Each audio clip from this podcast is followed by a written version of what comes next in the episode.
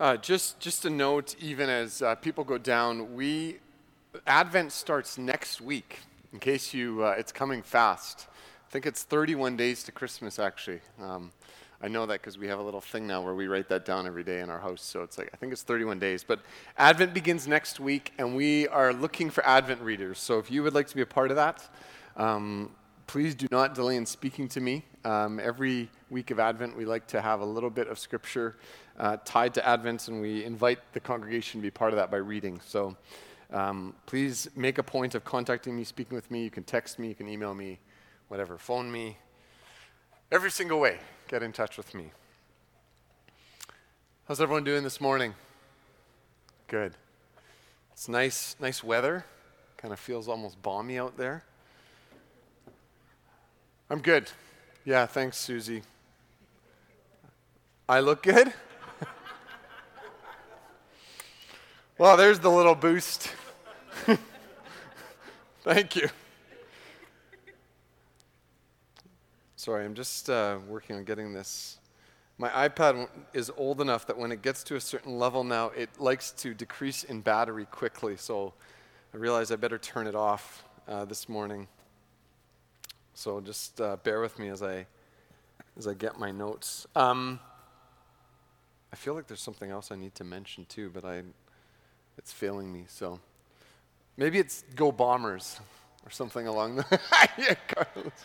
I almost almost wore a jersey this morning. So I if I if I don't hold that against me if that's that's not cool, but I almost did. So maybe I should have. So we are um, we're in this series. Uh, I'm assuming it's behind me. Um, Gospel clarity amidst cultural confusion, and uh, we're going to be in 1 Corinthians 6 this morning together. There, there was a uh, in in September, the uh, the founders of a, a, Christian organization in South Carolina that uh, that sought to help people who identified as LGBTQ, this organization, they, um, th- so the, the founder of it, who, um, so this organization helps people find freedom in Jesus from, from being LGBTQ, the founder came out and admitted that he himself was a homosexual and he renounced all of the work that they'd been doing and all of the stuff that had been going on. And, uh, and so, of course, this, this hit the news wire. Uh, various media sources picked it up, and, and it was held up as another example of how harmful this conversion therapy is. And that, that's the name now that we're, uh, that's being bandied about in the media. If you hear that, conversion therapy, what that is, is Christians who believe that Jesus can set people free from sin in their lives. But it's, that's what it's called. And so, conversion therapy, it's regarded. Um, as incredibly dangerous in society. Uh, it's, it's seen as fostering shame and condemnation in people. Uh, this is who you are, this is who your identity is. Um, people should never seek to try and change that in you. This is who you were meant to be. And so that, it, it's, it's a very hot button topic.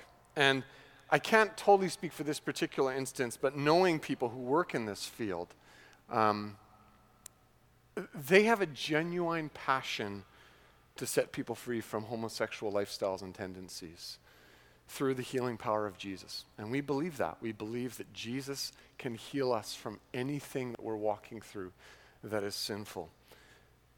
That doesn't go over well in our culture. And yet, we come to verses today in 1 Corinthians 6 that provide a lot of clarity for us of what it means to have a biblically centered ethic when it comes to sexuality. And not just homosexuality, but sexuality in its entirety. Uh, and so we're going we're gonna talk about this. And that whole thing of a, a biblical ethic when it comes to sexuality, I, I would say it's being attacked in culture, it's being mocked in culture, uh, it's being held up as just ridiculous in culture. It's, it's also being accepted and questioned um, by portions of the church now. Um, it's happening at a rapid pace where you'll hear about this denomination or this segment of a church or whatever that, that has now changed their approach and their view on sexuality. This is truly probably one of the touchiest subjects when we talk about gospel clarity amidst cultural confusion. We are hitting something or we're looking at something that is a powder keg this morning. The, the Barna Group, um, how many of you have heard of the Barna Group before? Great, great Christian organization in the States. They do a lot of research into current cultural trends, they do a lot of surveys, um, and what's kind of happening in society. They, they did a study last year, they put out a, a wide ranging study on Generation Z. So this is kids that are born between 1999 and 2015. So that, that would incorporate some, some of you here. This is kind of known as the, the app savvy, uh, tech savvy, tech addicted generation. They, they have never known a time in their life that there wasn't smartphones and there wasn't Wi Fi. So, and that, that has a massive impact on this generation. It's, I mean, we kind of joke about that, but it's, it's actually serious. Um, and this study it looked at how this generation looks at sexuality amidst other things. And so it wasn't just Christian Gen Zers, it was a whole plethora of them. 69% of them said that it's acceptable if you're born one gender to feel like another gender. So 69% of all of them. 44% of those who identified in the survey as Christians said, yeah, it's okay. So almost half of Christians said, you're born a male, you want to feel like a female? It's good. 12% of the group identify as something other than heterosexual. That's three times uh, what the rest of society uh, is at. So that's, that's a massive jump in one generation, three times. And, and the point is made um, in, in the study when you read it is that due to smartphones, due to social media, there is way more of this hyper focus on this particular thing of sexuality in this generation than there has been in other generations. It's interesting, too, that Barna found when they did their own research in this that of those identifying as Christians in the study, these kids, they said really only one in 11 of them are engaged Christians, in that their faith shapes their belief and practices. So take just just let that rest on you for a moment. So of the 44% who said I'm I'm okay with this and I identify as a Christian, Barna is saying actually like the, the, the percentage of you that are actually faith and, and following the way of Jesus is directing your life is minuscule. We're, we're facing a huge challenge when it comes to gospel clarity, biblical truth in this culture. We are facing a huge challenge with the youth of today, with kids that are coming up. It is something that is significant. That biblical truth would define our lives. That, that is something that we are facing that is going to be a great battle. Being committed to the way of Jesus, not as I feel the way of Jesus should be, but as the way of Jesus is revealed in Scripture. Those can be two very different things. This is what's at stake in our culture. This is what's at stake in our homes. This is what's at stake in the church. So, I'm thankful for this passage in 1 Corinthians this morning. I'm really thankful because it provides wonderful clarity for us. Not just what is sinful and wrong, but what it means to have a sexual ethic that puts God right in the center of all things. And so this morning, I'm, I'm going to, what we're talking about, what I've called this is God infused bodies. Because I think there's something here of having our bodies infused with God that Paul's getting at. That is at the center of all things. Because it, it seems that Paul is unpacking how we see our bodies, how we treat our bodies, and how we treat them sexually as a central issue when it comes to the pursuit of God's ways in our lives. That's not disconnected. That we're called to live in a very distinctive way. That there is a distinctive way that followers of Jesus live as outlined by Scripture. And so we're going to we're going to pick up the text this morning in verse 9 of uh, 1 Corinthians 6. If you want to turn there, we're going to read the first couple verses and then I'll, I'll stop and get into the first bit. So 1 Corinthians 6, verse 9, it'll be on the screen behind me too. And Paul says, Or do you not know that the unrighteous will not inherit the kingdom of God? Do not be deceived. Neither the sexually immoral, nor idolaters, nor adulterers, nor men who practice homosexuality, nor thieves, nor the greedy, nor drunkards, nor revilers, nor swindlers will inherit the kingdom of God. And such were some of you. But you were washed, you were sanctified, you were justified in the name of the Lord Jesus Christ and by the Spirit of our God. We, we might um,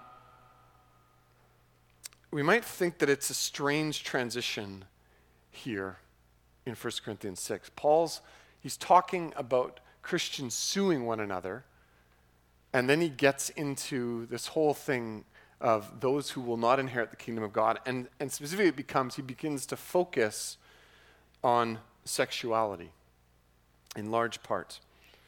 And we might think that's strange, but the connecting point is the same here. And that's, that's what, here's what I think the connecting point is. When we see our own rights as more important than our responsibility to Jesus and the church, we're in trouble. Whether it's lawsuits or whether it's sexuality. Why shouldn't I do as I feel like? I'll sue you. I'll sue who I want. I'll sleep with who I want. That's the defiant cry of our culture right now. I'll do as I feel I want to do. And that's, that's what's on display here, the Corinthians. And so Paul, he starts out and he says, Don't be deceived. Right off, he says, Don't be deceived. The pressure for the Corinthians was to go along with the cultural norms of the day. If you read what was happening in the Roman Empire, um, even the amount of sexuality that had become full blown um, with the emperors and all sorts of stuff. I was reading some stuff about Nero and how he took a young boy and treated him as his wife. And, and Nero did all sorts of just disgusting things, but he wasn't the only one. There was the emperors as a, as a whole, the, the rampant kind of deviant sexuality and, and whatever you kind of want to do attitude in the Roman Empire was, was going. So we don't know. Like, was the pressure to conform as intense as it is, as it feels like today? I, tend to think it probably was, based on what we know from history. But just like today, what we see here is there was justification to say this is why it's okay to indulge in sin. That, that's really what was happening in Corinth. That's, and it's the same thing that's happening today. And Paul says, don't be deceived. And it's, it's a strong and a clear warning, really clear in the Greek of how he's bringing it across. And the, the words that he's saying there, they convey this, this danger of wandering off and getting into all sorts of, sorts of falsehood, diving into all sorts of things that are false, false teaching, false behavior. Paul saying, don't, don't wander off course. This is really important. The list that Paul writes, it's pretty similar to the one that he had just uh, written in 1 Corinthians 5, previously in the letter that we looked at last week. And then, but he adds men who practice sex- homosexuality. And from there, the whole area of sexuality becomes his focus in these verses this morning. And so yes, homosexuality is being addressed. It's not just homosexuality, but the teaching on it is actually really clear. The Greek there, it brings together two words, I have them on the screen here, that basically all of those who practice homosexuality, all of those who are on the receiving end, the passive, the active partners, all who practice and take part, Paul's saying that's all immoral, every single part of it. There's, and there, has been, there's been this fairly recent move in Christian circles that's, that's happening where we want to cast doubt on this. We want to cast doubt on this. Other passages in the New Testament suggest that uh, this text here is referring to sex with boys or that it's only deviant homosexual acts that Paul's referring to, and he's only, there's only a small segment he's talking about. The Greek doesn't suggest it at all. The Greek clearly says homosexuality in every part is sinful in the practice of it. There's a now okay, that what I just said takes us into a minefield in our culture. That is just like a, you are walking through stuff where bombs are just going off if you start to think or talk about that. Because acceptance and affirmation of all sexual choice, that has become the norm. That is clearly the norm that we're dealing with. There's a quote in that article from Barna um, on the Gen Z study that, that says this Members of Generation Z hold few things dearer than acceptance and inclusivity. They view many moral stances, such as opposing gay marriage, as social stances in line with racism. To them, acceptance means affirmation. So that's, that's what we're dealing with. That's the trend of culture that we're dealing with. And I think that this is, this is just clearly the norm now in culture.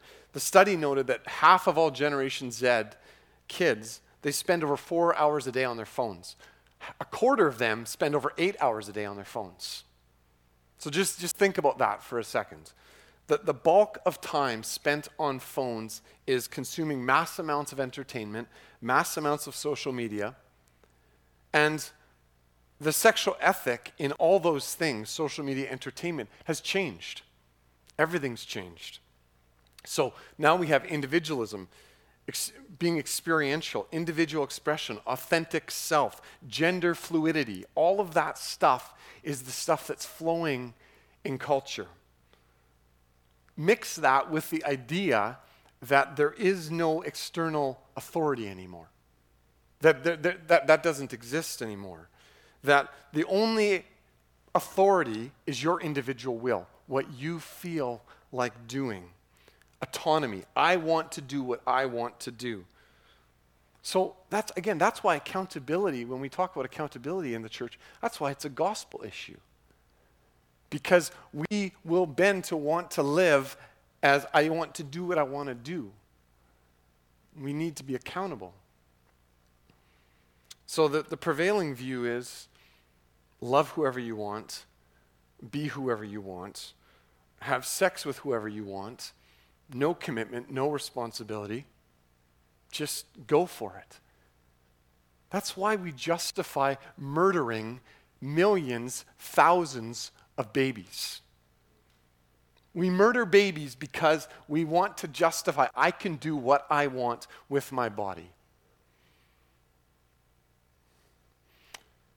Combine that with the rise of digital capitalism in our culture, so big business like Amazon they, are huge, they're pervasive. Big data, so that's all of social media. And this is all this stuff, if you don't realize, there's algorithms that are programmed that affect your brain. The smartest people on earth are working on these algorithms. They're programming phones so that it actually affects how your brain thinks. So, big, big business, big data, and big porn, those three have an ability to shape our inner world that is unparalleled in human history. You may not even realize it. How your phone is actually changing how your brain is wired. So, I say all that because the cultural pressure when it comes to sexuality, it is so pervasive. The pressure to conform to a liberal, small l liberal, sexual ideology becomes intense. So, the sexual ideology, the, the sexual ethics of the Old Testament, the New Testament writers, and Jesus, and that's been held to for 2,000 years in the church, that is now a huge hangup for massive amounts of the population, including those in the church. It's, um, it's becoming this I'm going to leave the church over this issue. It's been, it's been held for 2,000 years in the church. That's what we're facing. So maybe you hear all that and you go, well, why don't we just give in? It's, it's easy. Let's just give in. Why, why resist, Paul? It's becoming so mainstream. We're just talking about love. We're just talking about people who want to be with who they want to be with. Just so we need to be solidified and encouraged by the word to hold to truth. Because Paul says, don't be deceived. There are behaviors and life choices that will restrict us from the kingdom of God. He's saying what's at stake is actually the kingdom of God. There's a way of the culture around us that seeks to align us to live to certain ways that is against the kingdom of God. And Paul isn't, he's not shy here about pointing at what's at stake. What's at stake is the inheritance, your inheritance in the kingdom of God. The, the here and the now to be entered into, that the, to be experienced, the presence of God now, and what is to come. Revelation 21 22, it speaks of this reality too in the new heavens and the new earth. And it says there, nothing unclean is going to be present. All falsehood will not be there. Sexual immorality will be absent in the new heavens and the new earth. And, and yet, we are immersed in a culture that keeps hammering us that this is good, this is beautiful, this is lovely, it's to be embraced, accept it, celebrate it, come on board.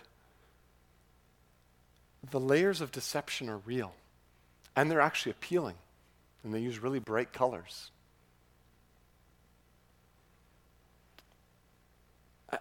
I've dug into this a little bit in the past, but it's important to note that dealing with feelings of homosexual attraction or having feeling like there's you have tendencies it's not what Paul's speaking of here. This is clearly those who are engaging have chosen to engage in the physical act and the behavior of sexuality. The embracing of, the embracing of it as an identity, celebrating it as good. That, that's not what Paul's, Paul's not talking about if you struggle with an area of sin in your life that you're looking to Jesus for to find freedom. That's not what he's talking about. But the, the whole, this whole issue, I think you'll agree, has become politically and socially weaponized. Uh, like it's, it's just, it's so weaponized in our culture. Don't talk about it, get in line. If you don't align with acceptance of this, if you don't align with affirmation of this, you are less than human. You're not really fully human if you don't align with this. So, standing for a biblical view and a biblical ethic on sexuality, it will not be easy. It isn't easy. I don't believe it will be easy in the days to come.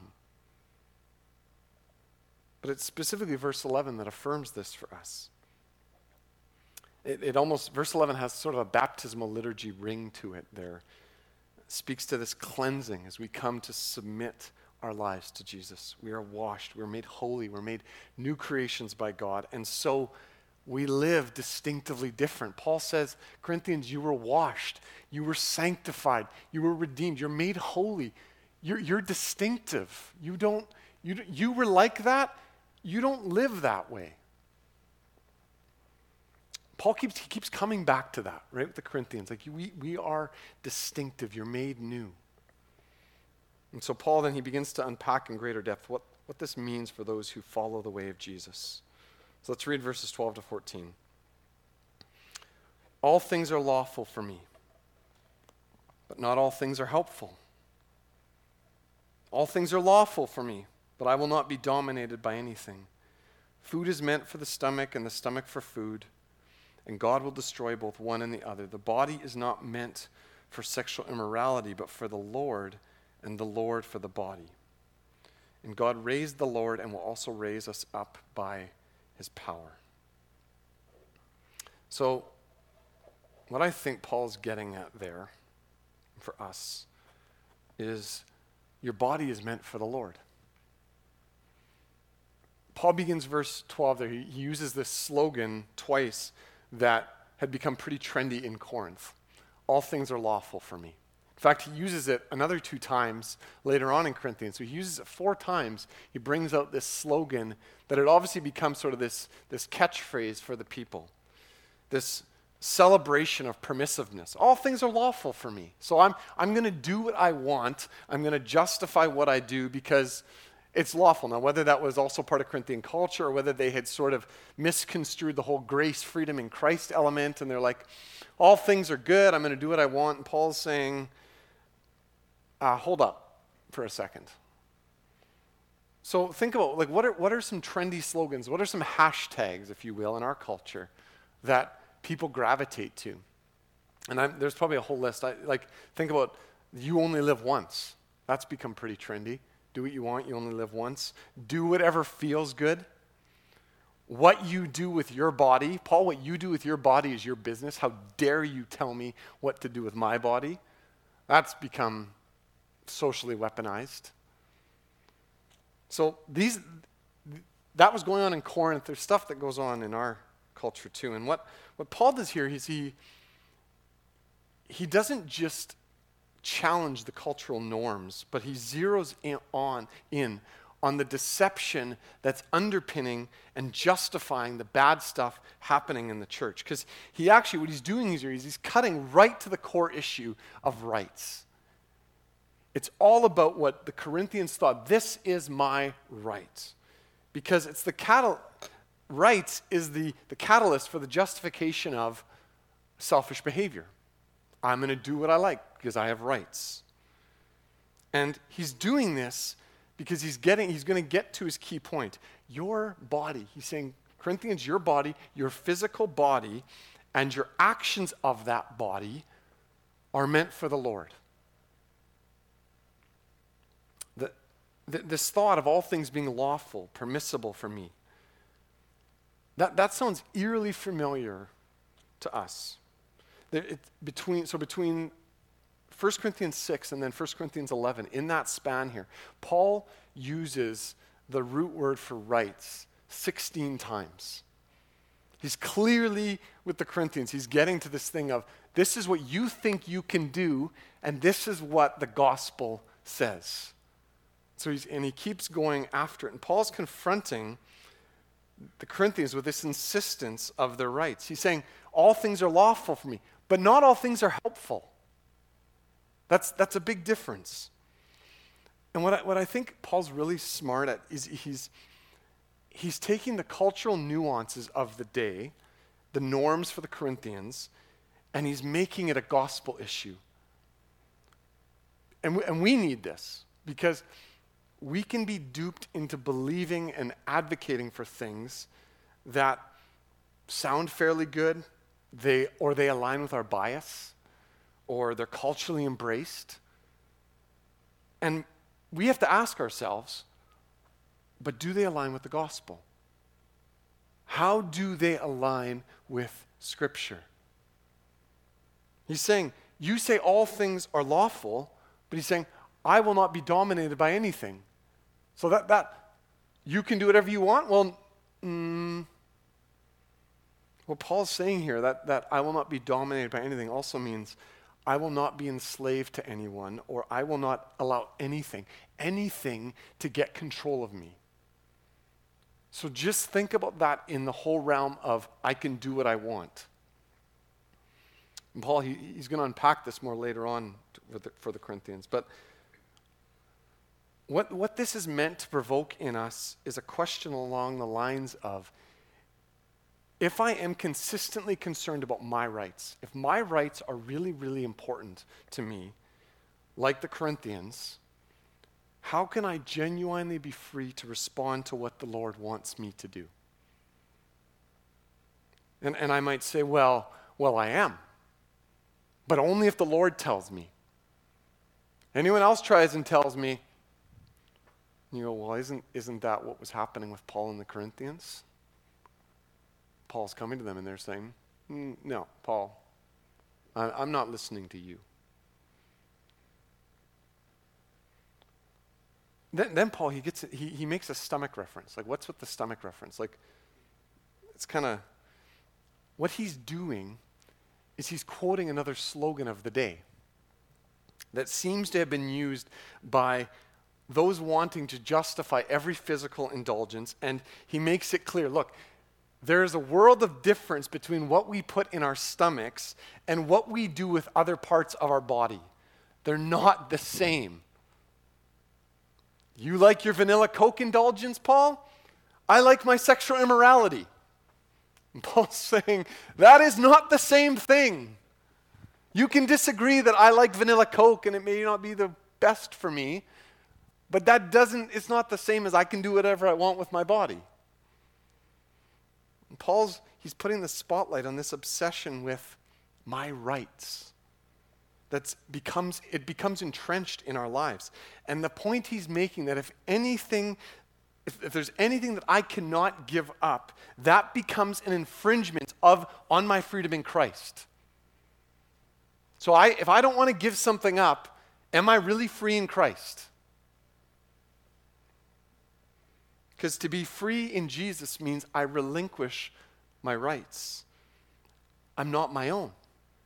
I'm, I'm bought with a price. I am bought with the biggest, heaviest price in the world. All of us are.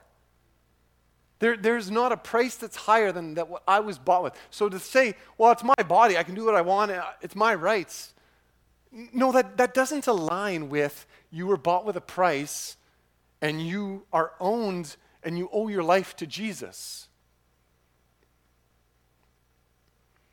It's, it's, the, it's inner freedom in Christ that releases me from the deception of my rights.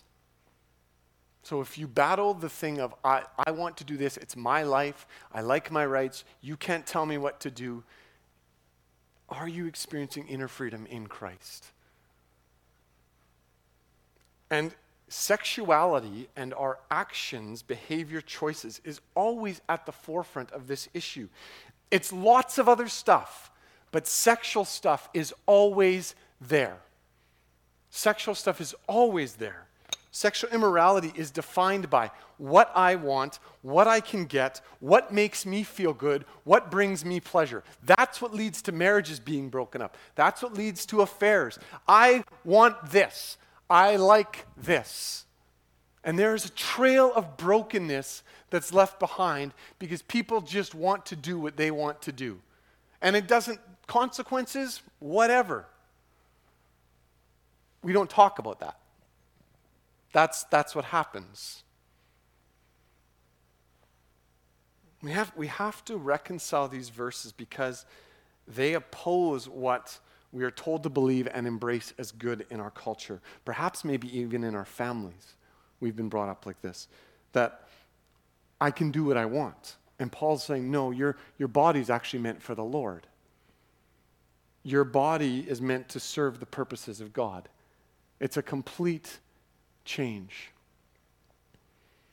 So, sexual perversion, sexual immorality, as defined by God's word, is against God's design. It's against his will for his kingdom, it's against his will for those he has created. And to deny that and go, no, I, I know better.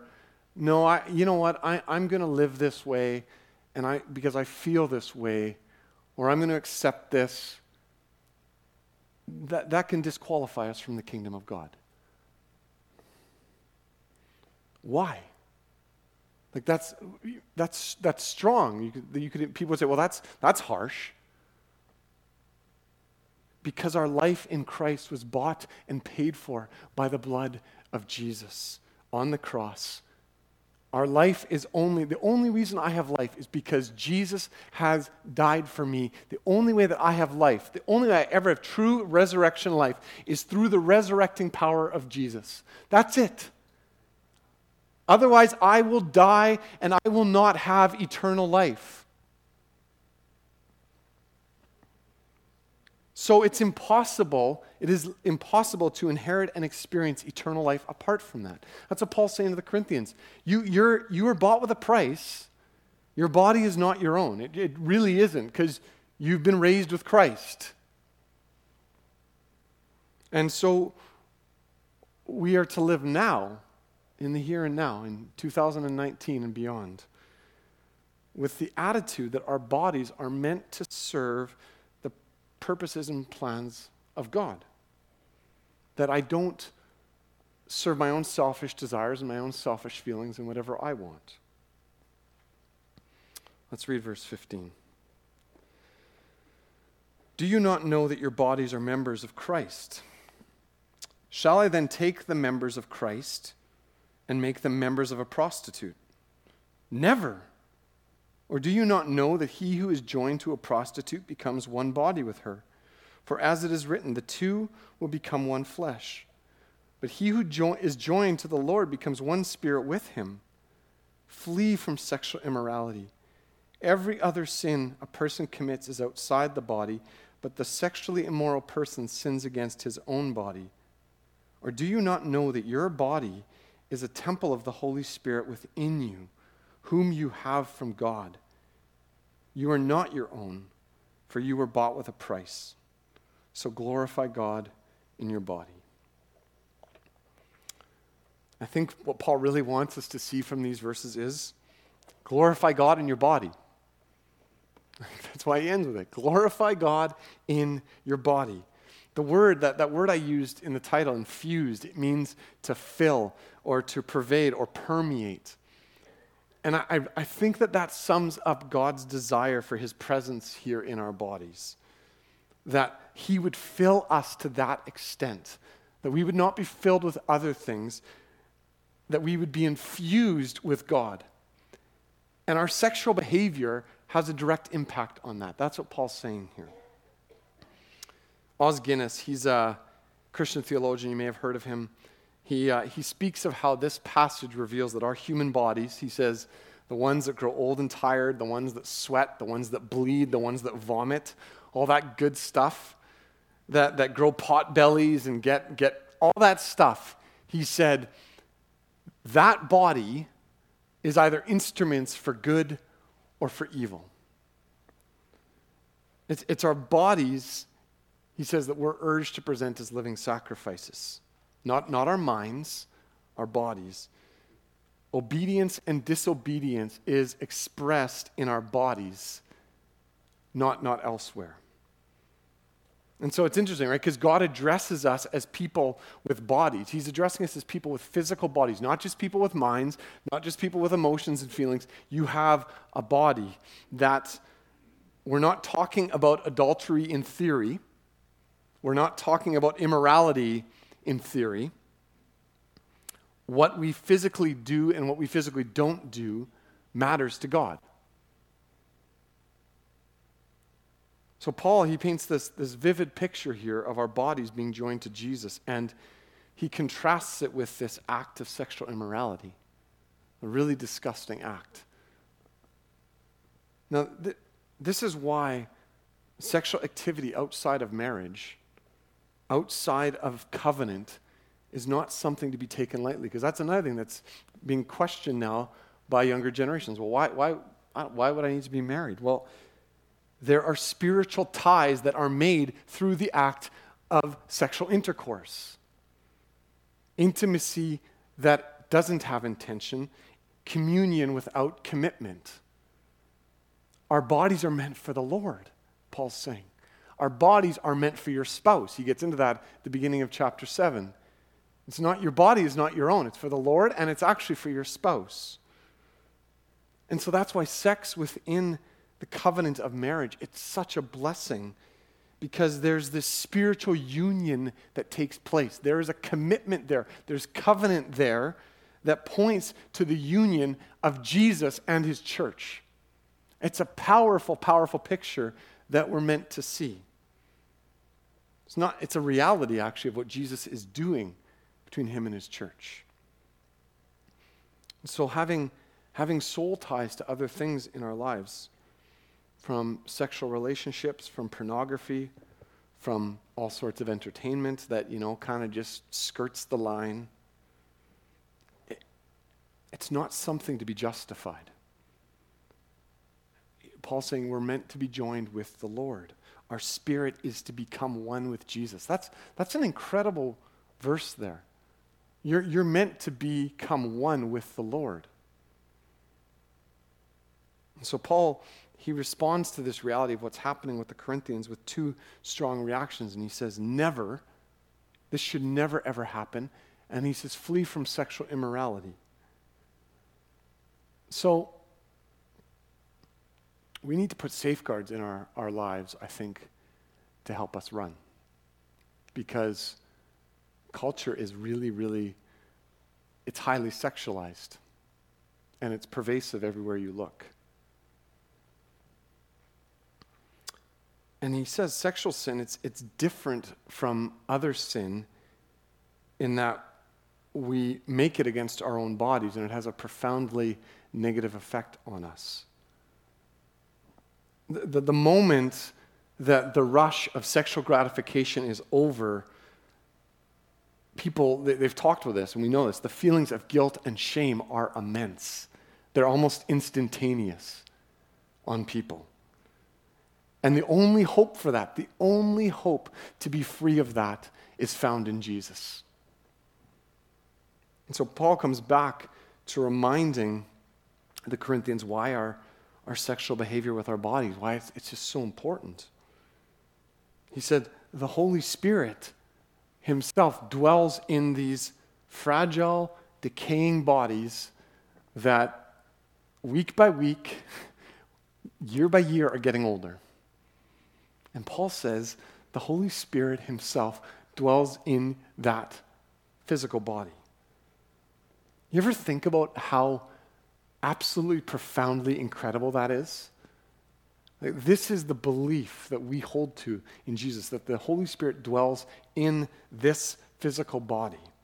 It's about the increase of God's holy and awesome presence within us. And I, I think like, I think we read this and we know it and we talk about it, and it's so commonplace. I, I think when we think about it, we can hardly fathom this. I think when you begin to read the Old Testament, you begin to look at the enormity of what it meant for God's Spirit to dwell in, with his people in the tabernacle, in the Holy of Holies. And you begin to think about that and you go, okay, so then that same Holy Spirit presence of God dwells in this?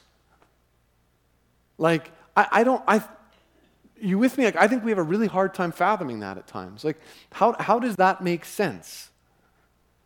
Uh, Uh, and we're not, I'm not going to stand up here and provide you a scientific explanation for why that makes sense. But it's, it's really true. The God of the universe, his, who's so powerful and, and consuming, and his presence dwells inside of his people. And you know, one of the reasons I was thinking about this this week, I think one of the reasons we find this hard to process or to make sense of is because we look at ourselves and we judge ourselves and we're not happy with this. There's elements of my body maybe I'm not happy with, or I wish it would be different, or why can't I look like that person, or and and and or there's we we know like well I, I am dealing with a you know, a, a knee issue or I'm dealing with a back issue and my body, like, there's just, and we feel all sorts of emotions about our bodies and, and how that comes off. Things that we, we don't like about ourselves. So, hear this. This isn't really about your body. This isn't about do I measure up to a certain physical characteristic? Do I meet the mark that my physical body has to look a certain way or come off a certain way? That's not what Paul's getting at. So we don't have to be judgmental. It doesn't matter what you look like or what you're struggling with. God's Holy Spirit dwells in you. It doesn't matter what you look like compared to another person. God's Spirit dwells in you. It's about his presence and his desire to fill you. Yes, there is rebuke in these verses and there's warnings, yes. But there's an invitation. Don't miss this, church. God desires to fill you with his presence, to be a living temple of his presence. Yes, there is submission required. We were bought with the precious blood of Jesus. We have to surrender our rights. If you don't if you can't surrender your rights and you deal with it's my life and I want to live it the way I want to live and we can do that in the church and we can have a facade of I'll I'll look a certain way but when it comes down to it I'm doing with my life what I want. If we struggle with that, that's an issue of surrender. But surrender, surrender of our rights is where we find the presence of God. That's where we find God coming and dwelling with us. So we surrender our desires, we surrender our sinful temptations, etc., etc. And there we deal with that. You will go from here and you will deal this week with sinful temptations in your life. But we need to hear the invitation is God's presence is beyond compare. There is nothing that equates to that.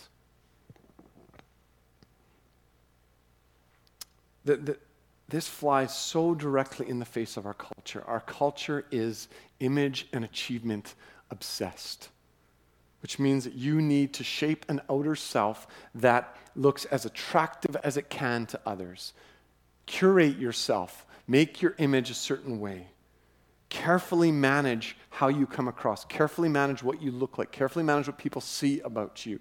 Self expression is all about being seen as good in the moment. How do I look in the moment? Culture is obsessed with that. And I think what Paul would say to us is don't get caught up in that. Get obsessed with the pursuit of God's presence.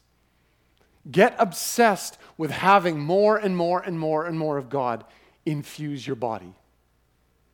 If I can say, if I can use obsession with that, uh, that might be skirting the line. You know what I mean? But there, there, is, there is a direct link here to how we live, how we behave and act, specifically as it relates to holiness and sexuality and our bodies being temples of the Holy Spirit. That, that's the correlation that we're meant to see. How I live, how I behave, things I look at. So, I want to give you some takeaways for this morning. I want to end, give you some takeaways. Raji, you can, you can come up.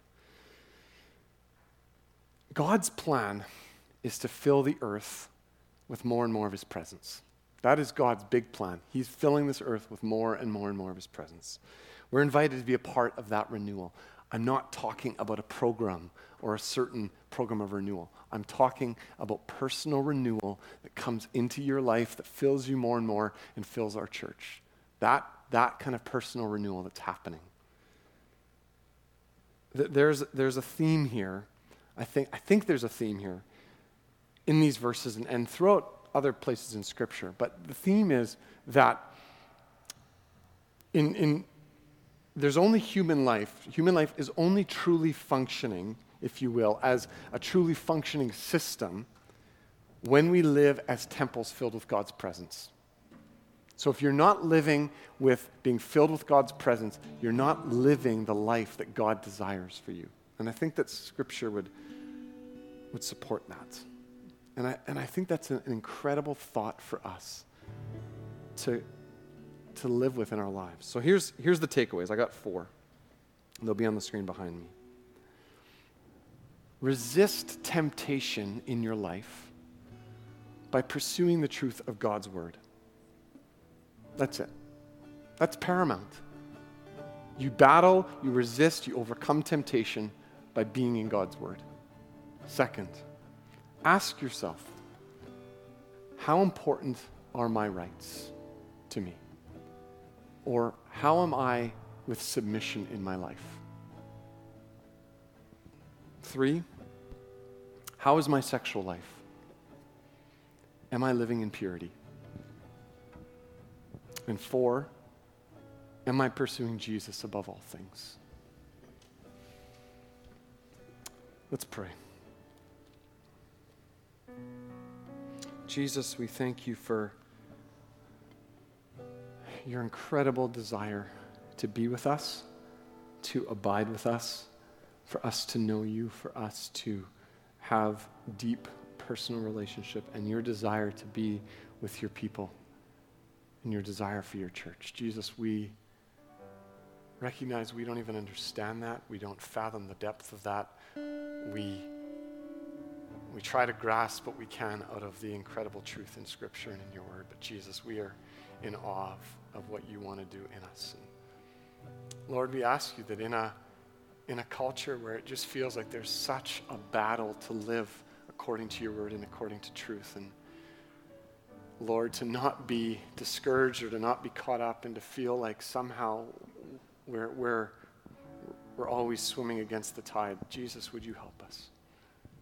Jesus, would you sustain us by the truth of your word? I pray that we would be nourished, sustained, immersed in your word. Holy Spirit, I pray that as we are, that you would fill us with your spirit, that we would recognize who we are, how distinctive we are, not because of ourselves, but because of you. And Jesus, I pray that we would rest in that truth. And Lord, that we would stand firm in that truth, regardless what happens in culture. Jesus, we love you. And we worship your holy name. Amen.